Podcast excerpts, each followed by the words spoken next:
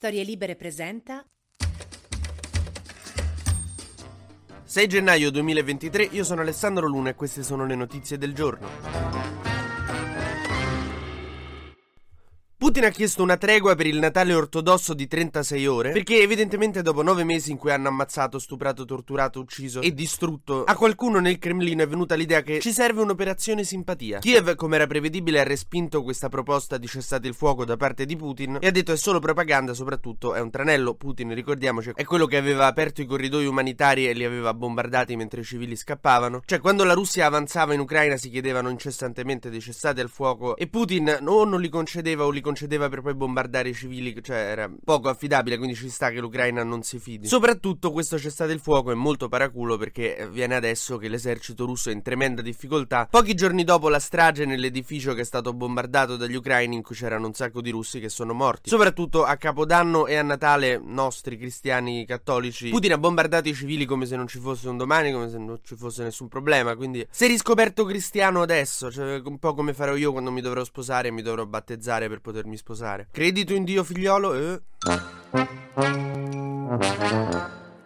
Ma insomma, Kiev adesso vuole continuare la controffensiva anche perché nei posti occupati comunque il cessate il fuoco non vorrebbe dire far finire le torture, l'oppressione della gente che sta nelle città occupate. E Kiev vuole andare avanti con la sua controffensiva. Obiettivamente chiedere adesso il cessate il fuoco perché sei in difficoltà è un po' così, è un po' ridicolo. È come se dopo aver rapinato una banca la polizia mi circonda con gli elicotteri, i fucili puntati e gli dicono no aspettate raga, oggi Piero Angel avrebbe compiuto 85 anni, secondo me dobbiamo tutti fermarci, voi andate in caserma e vado a casa mia, ci pensiamo. Ci ci rivediamo qua domani, mi arrestate, va bene?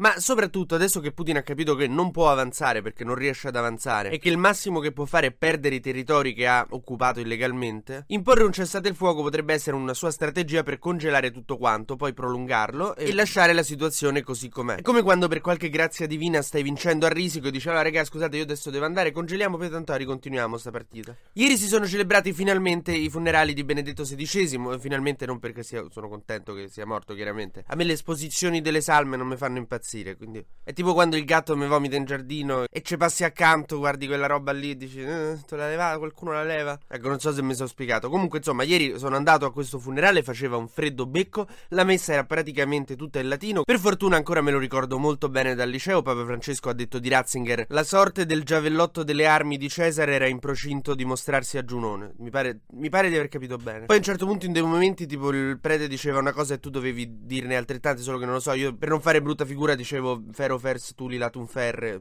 Sono passato inosservato. Era pieno anche di politica, c'era proprio un banchetto lì a pochi metri dalla salma, con Meloni, Mattarella, Scholz, c'era tutta la gang della prima della scala. Tra l'altro sono abbastanza sicuro che Mattarella ha riciclato il vestito. La grega Eva Kaili è ancora in carcere per la questione del Gatargate. Oggi rivedrà la figlia in carcere che non vede da oltre un mese, che è una cosa che per me è inaccettabile, non capi- cioè non ha ammazzato nessuno, lei ha rubato dei soldi perché non può stare ai domiciliari da qualche parte, ma con la figlia, evidentemente i PM stanno usando la figlia per farle confessare più cose, che è una cosa abbastanza disumana italiana, ma continua a succedere in Europa perché i PM hanno troppi poteri e zero responsabilità. La situazione è molto tesa nel PD tra Schlein e Bonaccini. Schlein sta cercando di insegnare da giorni a Bonaccini a usare l'iPad che i nipoti gli hanno regalato a Natale. No, davvero, cioè, tipo, la questione è questa: che Schlein vuole che si voti alle primarie online, mentre Bonaccini no, soltanto ai gazebo con la penna, l'eschimo e la pipa. Sembra veramente mia nonna e mio cugino, con mio cugino che vorrebbe comprare i biglietti del cinema online. Nonna dice: No, non mi fido, io voglio andare in biglietteria con la signora che gli chiedo dove mi mette il posto. Bonaccini sembra che sia contrario a far votare online gli iscritti al PD perché dice che a volte volte non trova Google. Chiudiamo con il consueto e breve giro sugli esteri. Il congresso americano continua a non riuscire a eleggere McCarthy. Io non so se avete seguito questa vicenda, ma è assurda. Devono eleggere il presidente della Camera e se non lo eleggono non possono far giurare i parlamentari. Quindi non si può insediare la Camera dei Deputati. E alla decima votazione ancora non si sono. Voi vi ricordate che noi ci abbiamo messo due secondi così, bam, la russa Fontana. Questa è la decima votazione, non sono ancora riusciti a far votare questo McCarthy che porello ha scagliato così tante elezioni che Cooper l'ha chiamato in sogno di solidarietà. E il il problema è che questo è sostenuto dai repubblicani, ma c'è una frangia di trampiani che si rifiuta di votarlo, dice che non è abbastanza estremo. E Trump gli ha detto: No, ragazzi, votate McCarthy per carità, se no blocchiamo il paese. E questi continu- non ascoltano neanche Trump. Cioè, hai portato dei matti in Parlamento, mo te bloccano il paese. Il principe Harry continua a far sapere i cazzi suoi al mondo, mentre la famiglia dello stagista morto in fabbrica durante l'alternanza scuola-lavoro non otterrà nessun tipo di rimborso, perché non era capofamiglia, quindi non ha diritto a indennizi. Per favore ragazzi, cercate di morire con figli a carico. TG Luna torna la settimana prossima, sempre dal lunedì al venerdì e sempre tra le 12 e le 13.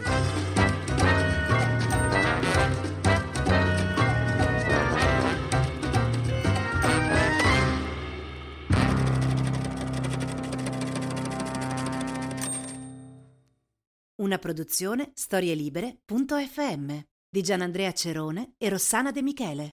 Coordinamento editoriale Guido Guenci.